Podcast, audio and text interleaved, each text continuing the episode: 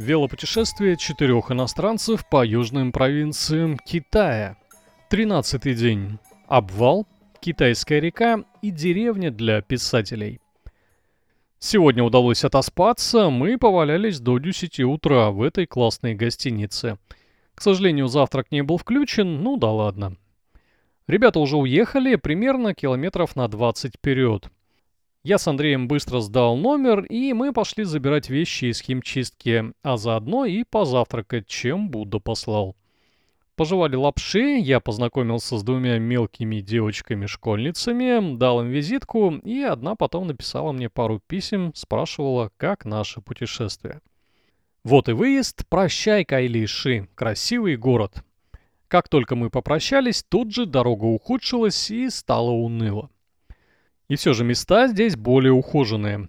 Следят за чистотой, э, дорогой и видами из-за большого количества туристов.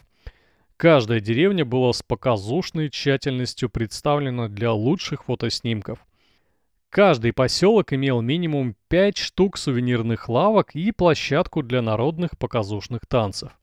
Туда и затянуло наших друзей – их напоили чаем, накормили национальным попкорном народности Мяо и продали несколько сувениров. А так как народу в этот сезон не очень много, то обслуживали их сразу всем племенем. Мы с Андреем проехали мимо, но завернули в какую-то дыру с интересными каменными башнями. Может быть, это был памятник архитектуры, а может быть, неудачная постройка эстакады.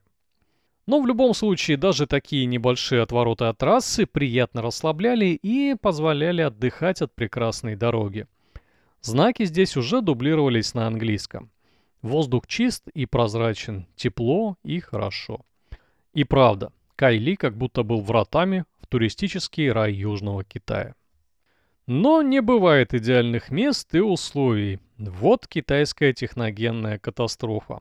Обвал на дороге – от трассы осталась всего лишь одна полоса, и по ней попеременно ездили машины, и была большая пробка. Но дальше пошли вновь прекрасные виды, фотоаппарат можно было не прятать, ну а камеру вообще не выключать. Сегодня по плану надо доехать до туристического поселения Верхняя Лангде.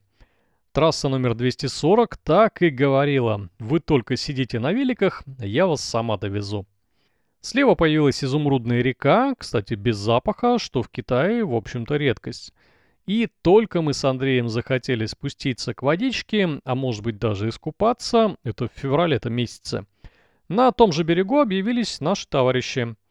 Речка при ближайшем рассмотрении оказалась не особо чистой. В воде был какой-то мелкий мусор, отходы, животных и рыбы не было видно. Но купаться мы не стали. В небе жарит солнце, на часах около трех. До деревушки, до финиша сегодняшнего осталось ехать совсем немного. Около 20 километров. Однако жара и расслабон уже делали свое ленивое дело. Ната сказала, что скоро будем на месте. Ну и хорошо. Вот и правда, вывеска Лангде. Почти приехали. Правда, немного пришлось поплутать, и мы чуть было не заселились в гостиницу в Нижнем Лангде – не том, куда планировали. Но в отеле не оказалось воды, это и спасло наш сегодняшний отдых. Чуть в стороне от дороги мы обнаружили деревню Верхняя Лангде, а в ней шикарный туристический комплекс, стилизованный под деревню народности Мяо. Везде висят указатели на английском, легенды и рассказы об этом месте.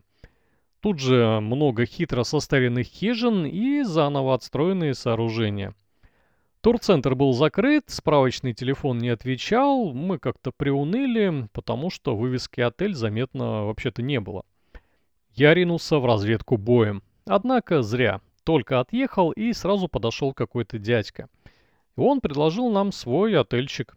Место было забавное. Деревянный домик из дерева высотой в три этажа. Когда мы поднимались по лестнице, казалось, что все здание покачивалось и хрустело. Внутри было довольно по-спартански, но в целом уютно. Душа нет, но есть европейский туалет. В номере, да и везде в гостинице, висели бумажки о том, что по традиции народности Мяо женщины и мужчины должны спать ночью раздельно. Так что на четверых мы сняли три двухместных номера. Быстро перекусили лапшой тут же в этом домике, и теперь можно погулять. Я решил сходить через реку по мостику, а потом подняться наверх. Ну и не прогадал. Это как раз была туристическая тропа. И вела она на вершину сопки, почти полностью разработанной крестьянами. Тут выращивают рис, какие-то коренья, но нет привычной картошки, томатов и огурцов. До самого верха я все-таки не добрался, там все было какое-то заросшее, то ли еще крестьяне не добрались. Но вид со смотровой площадки открывался замечательный. Поля, домики и вообще красоты. Внизу копошились крестьяне, казалось, не обращающие на нас внимания.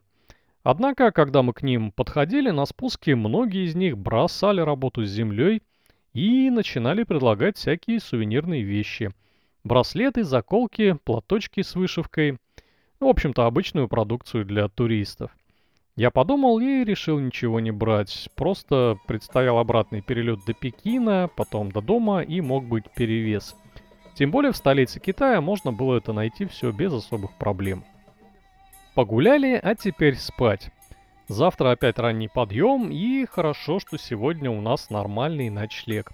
И прошел еще один день наших странствий.